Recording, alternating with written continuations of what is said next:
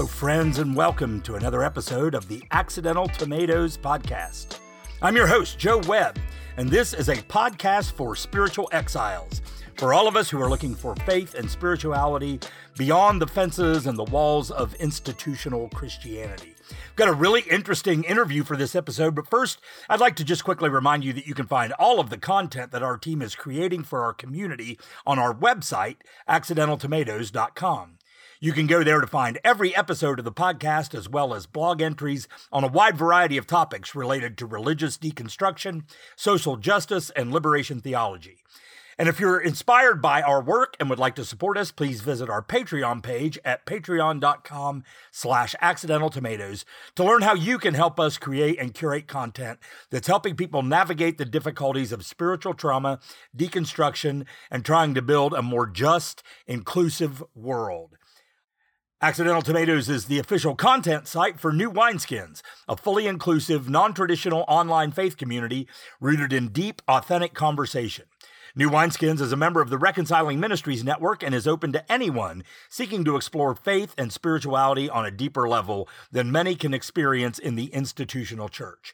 If you're looking for a community where you can express your deepest doubts, ask your hardest questions, and be welcomed unconditionally, feel free to visit one of our weekly Zoom gatherings. You can learn more by visiting new wineskins network dot org. So for this episode, um, Jenny Williams, who has been a previous guest and is part of our content team, is my co-host, and our guest today is Doctor Megan Gandy, professor of social work at West Virginia University. Megan has done some really fascinating research on L G B T Q plus people and faith communities and joins us for this special Pride Month episode of the podcast. So please give a warm Accidental Tomatoes welcome to Doctor Megan Gandy. Number one, you're not alone.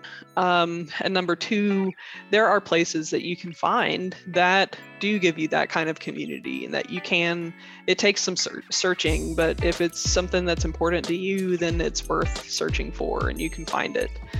Well, hi there, friends, and welcome to another episode of the Accidental Tomatoes podcast. We've got a really, really, really interesting uh, guest and a fas- fascinating topic to, to talk about today. But before we get to that, um, the one and only Jenny Williams is in the co-host chair for this episode. Hey, Jenny, hey, hey. Yeah, welcome. Glad to have glad to have you with Thank us. Thank you. It's so good to be here with you, Joe. So a lot of you, uh, if you're a regular listener to the podcast, uh, Jenny has been a guest um, two or three times at least. I think we did a two-part episode with you um, way back early pandemic days. Um, and then, you know, you're, of course, you're part of the uh, content team here at Accidental Tomatoes, uh, but it's really good to have you co-hosting an episode with us finally. So welcome. Thank you. Yeah, I'm really stoked to be here, Joe. I, your guests are always so interesting, and I'm excited to get to talk with Megan today. Yeah, yeah. So speaking of interesting guests, um, Megan Gandy is with us today. Megan is uh, a professor of sociology, is that right, at West Virginia so- University? Social work. Social work. Yes. Thank you. Yeah. I always have to, that's why I say, was that right? Because I almost never am right. So, but so welcome to the podcast, Megan. We're really glad to have you. Why don't you tell the folks uh, a little bit about yourself? Sure. Yeah. Uh, my name's uh, Doctor Megan Gandy. I'm an associate professor in the School of Social Work at West Virginia University. Um, I am a social worker by training. Um, I also am a community activist. I've done activist work in North Carolina, Oklahoma, Virginia, and now West Virginia. Um, I'm a member of the L G B T Q plus community and a formal, former uh, evangelical fundamentalist Christian.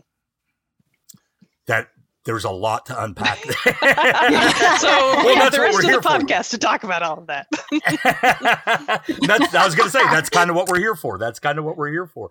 Um, so, uh, you know, um, you did some research here a, a while back, and uh, there was an article published a, about a year ago. I think it was July um, of twenty twenty-one. I came across this article that you had written um, and immediately made a note, you know, have Megan on the podcast, right? Um, because it's it's some really fascinating research um, about um, L G B T Q plus people and faith communities. And I'm not going to try to butcher your research. I'm going to let you talk about it. But um, can you tell us a little bit about that research project, what got you started, uh, and maybe what some of the things you discovered were from that. Yeah, sure. Um, so the research itself, like you said, was focused on L G B T Q plus people and faith communities. And the reason why I chose the word faith communities is because I wanted to capture what it is about a group of people that L G B T Q people want to be a part of that centers faith. And so it could be a church, it could be a congregation, but it could be something else entirely. Um, and so I didn't want to define that for the participants. But essentially, I, I knew from my own lived experience that L G B T Q plus people go to faith communities for healing, and they go for connectedness, and they go for belonging, and they go for resources and connection with other community members. And I didn't see that represented in the research. And I also didn't always see that really represented in media either, because uh, as we all here know, there's plenty of research and lots of conversation about the harm done by faith communities towards L G B T Q yeah, plus yeah. people. Um, and so really what I wanted to do was kind of highlight what are the things that L G B T Q plus people get out of going to or being in a faith community. And so that's kind of where the impetus was uh, to start it. Um, and so the data was collected back in twenty sixteen. Uh, we went to the annual conference of what was then called the Gay Christian Network. Now it's called the Queer Christian Fellowship. Uh, but they have an annual conference, and we just went and gathered volunteers, anybody that would be willing to kind of be in our pool of participants. And through that group, we found thirty individuals that had various background diversities. So, you know, we didn't want to see only people from the coasts, and we didn't want to talk to people that only had a certain education level. We really wanted to kind of get at a variety of identities and um, different representations of people. Um, and so we we found a really nice diverse group, and we just did phone interviews with them. We talked to them for about hour, hour and a half about why they chose their faith community, what drew them to attend, and um, kind of what keeps them going. Um, and the results, you know, are were were kind of surprising because um, I, you know, I kind of, like I said, I went into it expecting there to be some kind of positive focus, but that ended up being kind of a both and. Mm. Um, so people would tell a story of, well, I got rejected by this one faith community, but then I found this other faith community, or, you know, I had this this experience that was negative, but I also had this experience that was positive. And so it kind of morphed the conversation from just what do you get out of faith communities to uh, what is the what is kind of the journey that you go on to choosing a faith community or choosing to be a part of a faith community. Yeah, I read some of the um, little bit of your published findings and looked at that, those diversity numbers. It was pretty incredible. Um, I mean, in terms of socioeconomic status, educational status, um, um, queer identification, identity there, um, racial identification. I mean, it was pretty, pretty amazingly diverse group of folks that you talked to. That's really cool.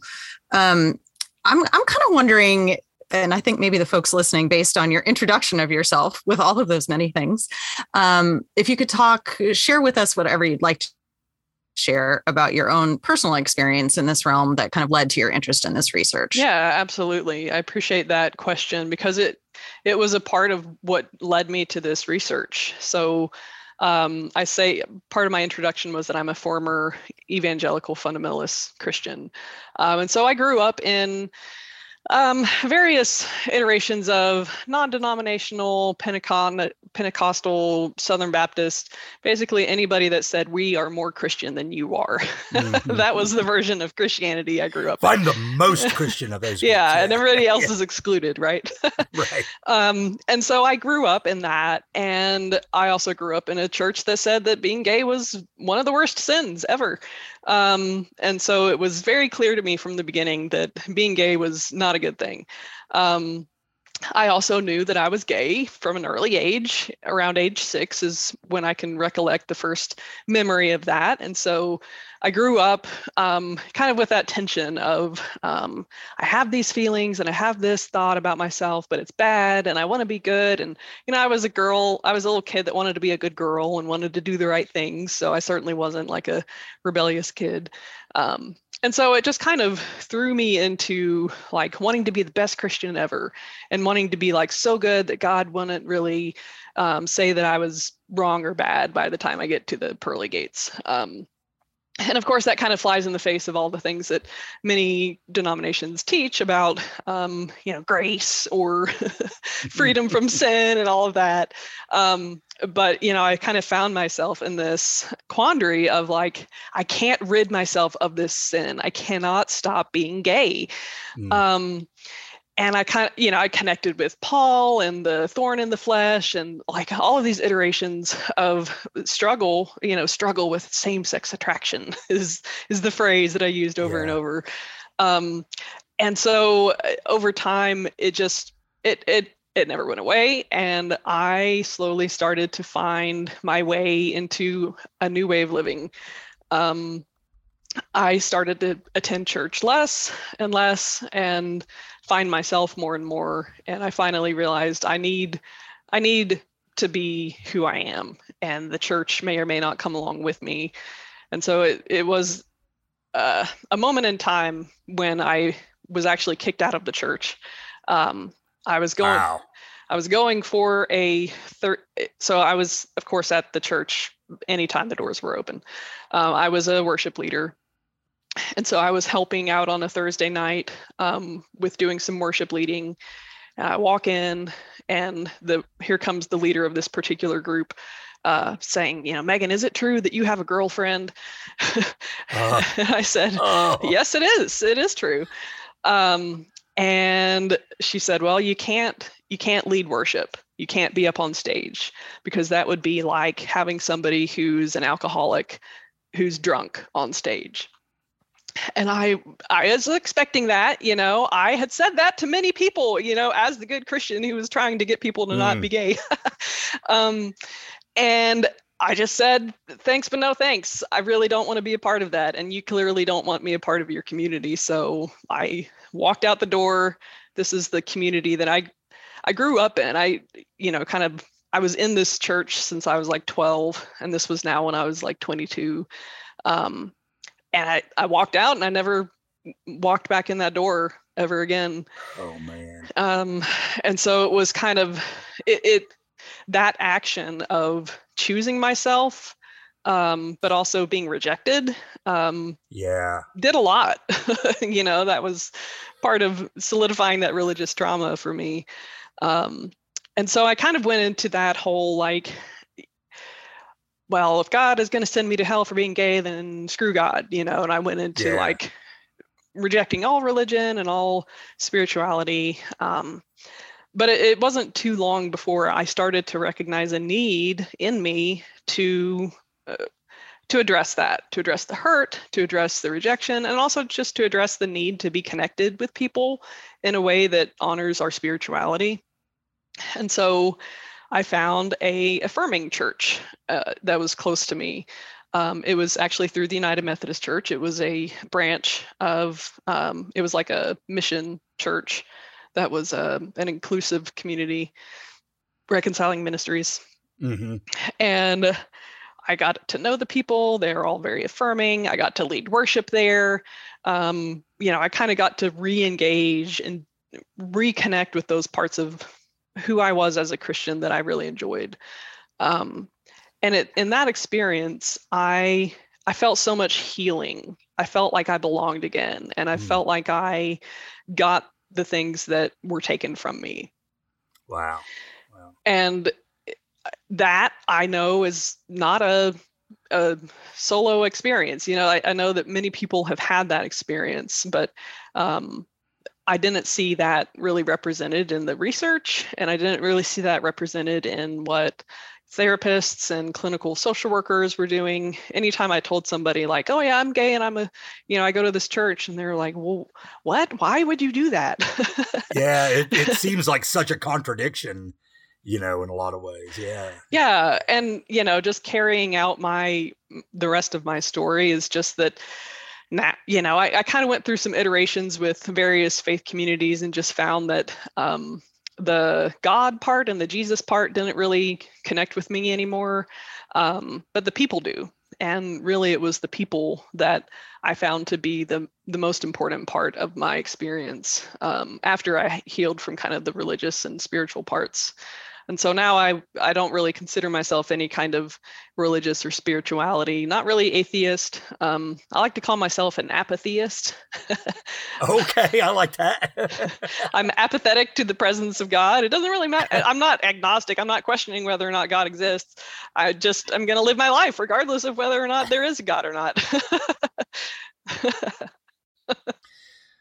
So what, everything you were just saying, Megan, just sort of, um, kind of pointed to th- there was a a, a line, a, a quote of yours in in the article that I read about your research um, that talked about the the fear of rejection versus the joy of inclusion, and I, I think I heard a little bit of of that in the story you were just telling. But how does that, like specifically within your research, mm-hmm. like how did that sort of, I guess, you know, phenomenon or whatever, how did that kind of manifest itself in the research? Yeah, yeah, that's a great question. And um, speaking of that connection between my story and the research, I had to work really hard to bracket my own experience oh, yeah. because I didn't want this to be the Megan show. You know, I wanted this to be research, which represents, uh, you know, various voices. And so I I had a lot of work to do um, and had co-authors that helped me kind of bracket my own experience. But it was kind of nice that it it lined up a lot with with my own experience in the end. Um, but yeah, just the fear of rejection, um, you know, sometimes that came from actual experiences of rejection, but a lot of times it just came from like that knowledge that like, okay, this is what usually happens to L G B T Q people, or this is what usually happens to people like me. And so it kind of set people up to be on uh, on watch for signs that would say that a community was not affirming, um, or it would just keep them from going to a community altogether. Um, you know, like, oh, I know Southern Baptist doesn't accept people, so I'm not going to go to that, um, that kind of thing. But um, yeah, just this this knowledge that like I want to I want to withhold myself from a faith community because I know there's that rejection or that potential. Um, and then that is contrasted with the theme of a joy of inclusion. Um, and that, you know, really is kind of self-explanatory, but um, basically when L G B T Q plus people get to be fully themselves in faith communities, it's awesome. It's like the coolest thing ever. We get to like be in worship or lead Sunday school or be, you know, ministers, um, or just be, you know, congregants and, and participants. And um, it, it's part of that, part of one of these themes was the word normal. And that was something mm. that really struck me. It was just like, people just wanted to be a normal, and that's, that was the word that participants used, you know, I just want to be a normal part of the community.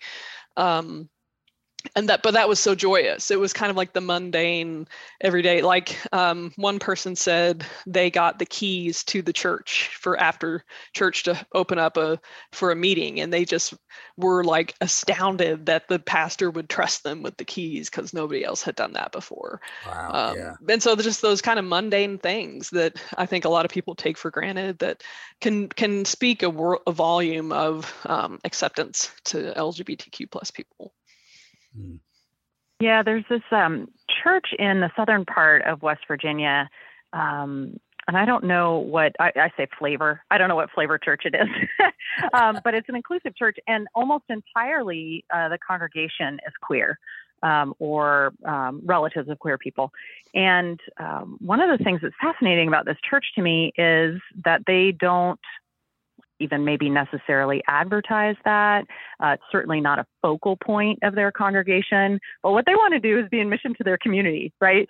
So like there's all these other churches, particularly in West Virginia, they're like, let's have Bible studies and kind of examine the clobber passages, or, um, you know, let's uh, any number of things that would indicate uh, being affirming or whatever. Um, but this church is just like, yeah, that's a given. So now we get to go do the Jesus service stuff. and, uh, and, and I think there's got to be even kind of like the next level of freedom in that, right? Where, um, um, worshipers aren't objectified, kind of even still in a way that's meant to be positive and affirming, um, that, that, that normalcy that you talk about is, is present. Yes, absolutely. That was such a big theme for a lot of the participants. Um, some of them, you know, they, they one in particular, I remember, who was actually from a rural community, said that they didn't want to have like rainbow flags everywhere. You know, they didn't want to talk about being queer every every service. You know, they actually wanted to dig into other parts of their spirituality or, or their religious beliefs. And um, they were so relieved that they found a church that could do that. Um, and that's so true. But it's just so tricky because some people really needed that. They needed that kind of obvious message. Um, But even, you know, that's tricky, too, because even people with obvious messages are still just sneaky trying to, you know, bring in the clobber passages or say like, yeah, you can come and be present, but you can't lead anything because somehow you're less than. So there's this, there's so many intersections in this, you know? Yeah. Yeah. I, I, I love the nuance of all of that, right? That, that it's not easy, right? That there's not, there's not a blueprint, you know, that you can just follow, you can just, you know, get out the checklist and, and check things off as you, you know, achieve the various Um, benchmarks or whatever. It's because it's relational, right? And and that's always messy, and and it's and it's not easy. Um, you know, when you were, I think I can't remember if you used the term exactly, but like an inclusive church or an affirming church, right? So what what in your mind maybe, or what from the research uh, would indicate what exactly is that? Because I think a lot of folks would talk about, well, I have a welcoming church or an affirming church, mm-hmm. but that doesn't necessarily mean full integration into the life mm-hmm. of the faith community, mm-hmm. right? Yes. Um, and uh, before I answer that, I wanted to go back just maybe a tad, because there's yeah. so many other things in that uh, that Jenny brought up um, with like p- people being asked to educate everybody else about being queer or trans, you know, and mm. like being like, oh, here's our here's our wonderful trans person, and they're going to tell us all about being trans, and that person maybe doesn't want to speak for the whole trans community, yeah. or maybe doesn't want to be the trans token in their community. Um, they just want to be a member, um, and so it does come at a cost. It, it does come at a cost for L G B T Q plus people um, to be in communities, and I think, like you said, Joe, you know, it's it's relational. And that, I think, was one of the biggest parts of the research that became apparent, that when people felt understood and connected with their church leadership um, or their church members, that they felt their needs could be met, whatever those yeah. needs were. Yeah. But let's see. So you were asking about, tell me your question again. So it was, um, it was along the lines of like, How, how do you define an inclusive community? Okay, like, right. What's the difference between like an affirming community yes. and one that really f- helps folks get fully integrated into the life of the community? Yes, that is a wonderful question and so important. Um, and in fact, I have another research article that's under review right now that's addressing that very thing. Um, and so essentially it's um, kind of... Th- I wish there was a typology for this, because it would be helpful to be like, okay, they are allowed to be present, but they're not allowed to be Sunday school teachers, or they're not allowed to do this and that. And that would kind of help give us a, a granular, uh, a gradient version of inclusive and, and welcoming. But, um, uh, you know, I think L G B T Q people kind of know this um, more on an intuitive level. Like, can I go and hold the hand of my partner? And are am I going to get weird looks? Um, Or can I, yeah, I mean, like all the things I've listed, you know, can I be in leadership? Can I, uh, or will I be excluded? You know, I, I heard stories in my research about people that, you know, they went to a community, they were attending, they felt very welcome and open, but then when they wanted to be on a committee, it was, sorry, we can't let you do that. And it was yeah. devastating, because here they had thought, hey, I'm just a member of the community. Um, and so I guess the answer is a bit more nuanced than just what is welcoming and what's what's not. Um, but I think it does have to do a lot with how how how is a community um, excluding L G B T Q people from various aspects of membership mm. at a basic level. Megan, I'm going to switch gears a little bit, because I want to hear about one of your other themes. Um, so the way that it um, that I saw it phrased is uh, what works for now versus heavenly bliss. And I suspect this gets at a theological point that I really have a sticking point about. So I'm totally curious to hear uh, what you found along those lines. Yeah, yeah, that was one of my favorite themes. Um, and so what works for now versus heavenly bliss. So what works for now was people that like were searching. They were like, okay, I know I want something that's like this type of worship style, or they're like, I want something that affirms my L G B T Q identity above all. And so they would be like, okay, well, I can't find everything that I want. Like, surely that doesn't exist. So let me find something. Or a lot of times it came up with people of color in my research, where it said, you know, I know I can't find a Black community that's going to accept my identity, my bisexual identity, for example. Um, but at least I can find a Black community that worships the way that I want to worship. And so I'll just keep my my queer identity under wraps. Um, and so that was kind of the what works for now version. Um, and so people kind of talked about how they navigated that in different ways. Um, and some of the other themes kind of represent that. Like, like I said, you know, maybe somebody really wants to be in a community that is part of um, their racial or ethnic background, and they really are okay with kind of staying in the closet. Um, versus heavenly bliss, which is all of the identities, all of the things that I'm looking for, all in one place. I don't have to compartmentalize. Um, there was a Lat- Latina woman in uh, in a larger metro area who found that she found it queer affirming. The, the theology worked. She got to speak Spanish in her community. Um, And it was just like this heavenly bliss of all the things that she ever wanted, all in one place. And those people who have found that, their level of joy was just at a new, a next level than the people that kind of just like were coasting, I guess. Mm-hmm. Mm. So the thing that I hear in that, I'm sure there are a number of things, but the thing that I hear in that is the pervasiveness of white supremacy in mainline, at least, well, not mainline, white American churches, um, is going to make that heavenly bliss next to impossible to find, right?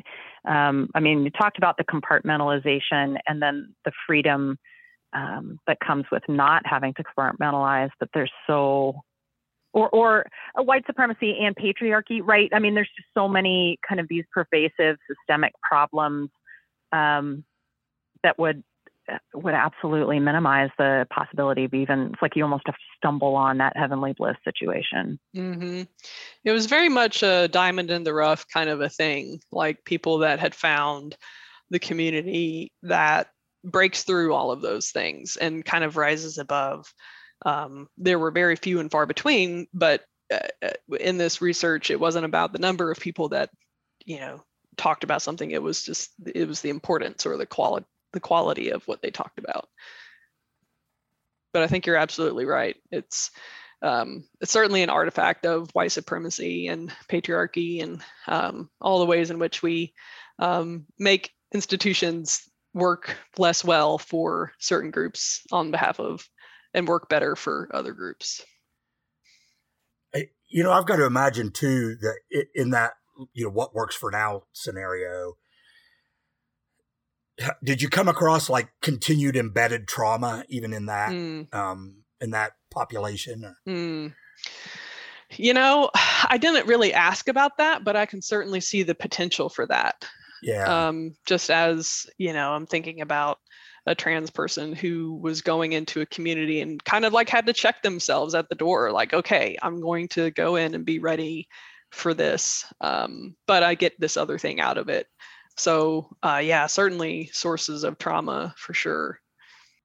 Being being in communities of folks who are experiencing deconstruction of some form, you know, um, it, it seems analogous, right? It's not exactly the same obvious experience, but, um, you know, a, a number of clergy people, for instance, that are, you know, listeners to this podcast or um, have, you know, been part of um, the faith community that I'm part of that um, meets online and tries to be inclusive. But that, you know, there's the the clergy folks who go into their pulpits on Sunday morning and get up to preach a message for the people that in the back of their mind, they're saying, I'm not even sure I believe any of this shit myself, you know? And there, so there's that, you know, I, I don't, I'm not sure if trauma is the right word for that. I think on some level, maybe it probably is, but, um, but I can imagine in any situation where you're, you're compromising something in order to get something else. Like, does that, I guess my question in all of that is, does that rise up at some point, you know? Um,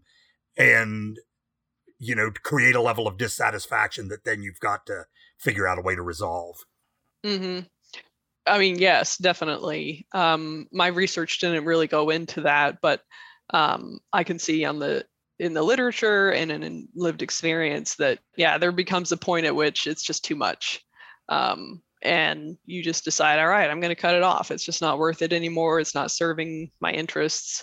Um And then you have to kind of start that cycle over again of healing and finding a new a new way to get your spiritual needs met, um, whether that is in a faith community or not. But I think we see that a lot in this kind of cyclical way where people kind of like think, okay, I'm going to do this for as long as I can stand it. Um, and then once I can't stand it yeah. anymore, yeah. I'm going to move on.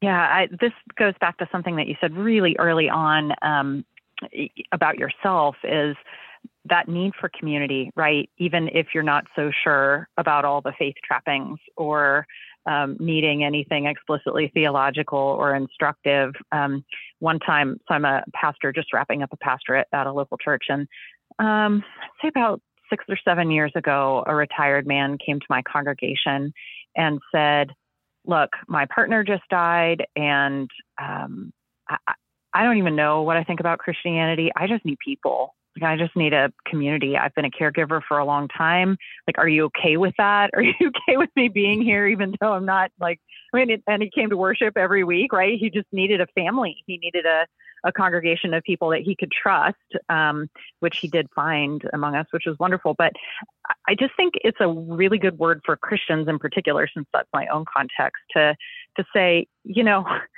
Uh, we're not going to have this laundry list of things that you have to assent to to be able to be here. We're really happy for you just to fold into us and that we can love on each other and um, walk with each other through whatever is going on. And, and I just think, I mean, obviously, that's an explicit message to some kinds of churches, right? But even churches that wouldn't think that they have doctrinal things that people have to assent to, say to belong. Um, I, I think it's just a message to say, gosh, we just really, really need to be open to folks and whatever, whatever they need. Um, so uh, a little personal story there. Yeah. Yeah. I appreciate that, Jenny. And that um, really aligns with my own experience personally. Um, so, You know, I I had moved away from organized religion, but I found that I missed all of the things that I got in being a group of like-minded people that met on a in a structured way. Um, and so I ended up joining a, well, not joining, but attending a United Methodist church out in Oklahoma where I lived at the time. Um, and honestly, I, I really went because I wanted to be in the choir. I wanted to sing. I missed singing with other people. um, and so it, it was great. We were plugging along, you know, Christmas, that was fun. And then we got into Easter And we got into like the more kind of high holy kind of songs. And I saw myself up there in front of a bunch of other people singing about stuff that I didn't believe. Um, and frankly, was a little triggering. And I just couldn't do it. I couldn't do it anymore. I had to bow out because um, I, I, whether it was not wanting to be a hypocrite or not wanting to be misunderstood as something that I wasn't, or just honestly the triggering of of trauma, um, you know, I, I just couldn't do it. And um, luckily, I was in that community long enough to gain some friends that I I have still. Um, but it did it did mean that I I couldn't benefit from the structure of that community um, in the same way. And, you know, obviously, I guess it, it would be nice if, I'm going to say this and maybe we will have to cut this out. I don't know, but um, it'd be nice if there was less Jesus in the church. Oh, we're definitely leaving that in. uh, okay. But I mean, to be, I mean, seriously, like that, it was the thing. Like, I was like, man, this, there's too much Jesus going on here. I can't be around this, you know? And um, that was kind of the end of it for me. And I couldn't be like, hey, church, stop talking about Jesus so much. So I just, um, I made, I made it, I, you know, I did what I needed to do, but it would be nice if there was a kind of group or organization that didn't talk about Jesus so much, but still did all the other things. It's funny that you mentioned the choir, because that the man that I mentioned actually joined the choir, right? Um, it because it, it's that extra layer of structure, mm-hmm. right? It's not just showing up on Sunday morning because you want to be there and you want the structured way to meet with people. It's this extra level of commitment. Plus, making music with people is such a phenomenal experience. So much positive energy there, um, and kind of communal goal mm-hmm. and making of. Um, purpose, right? There's meaning there. Um, but but I have worked with a director of music ministry in a congregation um, who is not Christian, grew up Christian and isn't, right? And this is in a local mm-hmm. church where we do all those high holy days, right? And it's been so, um, it was fascinating in that situation to watch this person had so much meaning to our worship and not be a Christian, right? It was like beautiful. It was like, I think this is a benefit too of churches with liturgy. Like the liturgy could do that work, or reading scripture could do that work, but then the music mm-hmm. didn't necessarily have to be explicit in order to elevate some sort of theme that we were talking about. And it wasn't always thematically based worship, but just sort of to to make that beauty, to make this whole comprehensive message. And um, you know, this is a traditional congregation, and then bringing in music from um, Indigo Girls, or, you know, whoever that would, that would add meaning, um, on a different level for folks. So that was pretty fascinating. One, one thing that meant is that we didn't do any blood hymns in yes. the church, right? We, yes, we weren't washing right? anyone in any kind yes. of blood, um, which, you know, isn't my theology nope. either, but, um, but it was interesting. I mean, there were some places where we came on hymns and I was like, you know, we really, we really kind of need to do this one, but yes, we can stay away from those ten that are going to give us hives, right?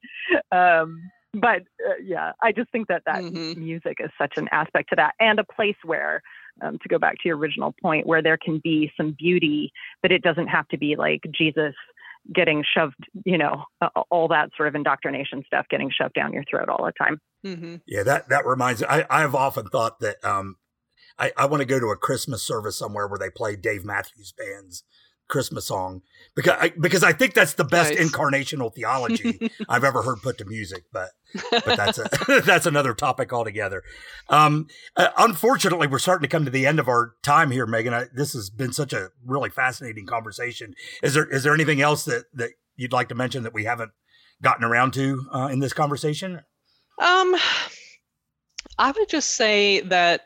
Um, one of the biggest honors that I had in doing this work was putting voice, putting a microphone on the voices of the people that had experienced this. And there's way more people that experienced this than who I was able to research. And just kind of knowing that, number one, you're not alone. Um, and number two, there are places that you can find that do give you that kind of community, and that you can, it takes some ser- searching, but if it's something that's important to you, then it's worth searching for and you can find it. Um, and you may be, you may find it in unexpected ways. Um, and I think that that was, that was a lot, the take home message of a lot of my participants. Um, and so I just want to kind of elevate that to just, um, I love you that. Can find, I love that. You can and, find and, your and people. The unexpected ways, I think, is kind of key. It, it, that does seem like the kind of thing that you can't contrive. You just have to almost fall into it or, or let it happen. Um, but you have to be open to letting it happen in order to recognize it when it comes around, I guess. Yeah. Yeah. Mm-hmm. Yeah. Definitely. Well, thanks so much, Megan. This has just been great. I know it's only scratched the surface of, um, of your research, but thanks so much for taking time to, um, to share of your own experience, which is emotional labor. I recognize that. And, um, to be able to help us understand the good work that you've done. Absolutely. I really appreciate you guys being interested in it and really appreciate the work that you guys do. Um, it's it's important work, and I'm very, very happy to be a part of it. So thank you for that. Well, great. Well, so where, if, if people want to read your research, um, where can folks find it? And, you know, if, is there a way to, if they need to, if they want to have a conversation with you or have a presentation or something like that, um, how, how can folks get in touch with you? Yeah, I think the easiest way is just email me. Um, that'll be Megan, M E G A N dot Gandy, G A N D Y at mail dot w v u dot e d u. And I can share the research with you from there, or we can talk more and do whatever we need to do from there. Fantastic. Well, thanks so much for for being our guest for this episode. It's been really, really fascinating. Um, I always know it's a good episode when I want to go on for another hour, um, but but nobody nobody has that long a commute to, to listen to a two-hour episode all at once. So um, thanks again, Megan. Uh, it's been so great having you here, and uh, hopefully we could talk again soon. Sounds great. Thanks so much. So that's a wrap on this episode. I hope it's... Um, giving you some some information that you can use. I hope that uh, this conversation about um, uh, L G B T Q plus folks and faith communities has been enlightening and informative, uh, and maybe will inspire you in some way in in whatever work you're doing in, in your own community for um, for inclusion uh, and equity. If you have comments or feedback or suggestions uh, on this episode or for future episodes, please reach out to us. You can find us on social media. Just do a search for Accidental Tomatoes um, and drop us a note there, or you can send us an email to accidental tomatoes at gmail dot com. And so until next time, friends, keep on growing outside the fences and join us again for another brand new episode of the Accidental Tomatoes podcast.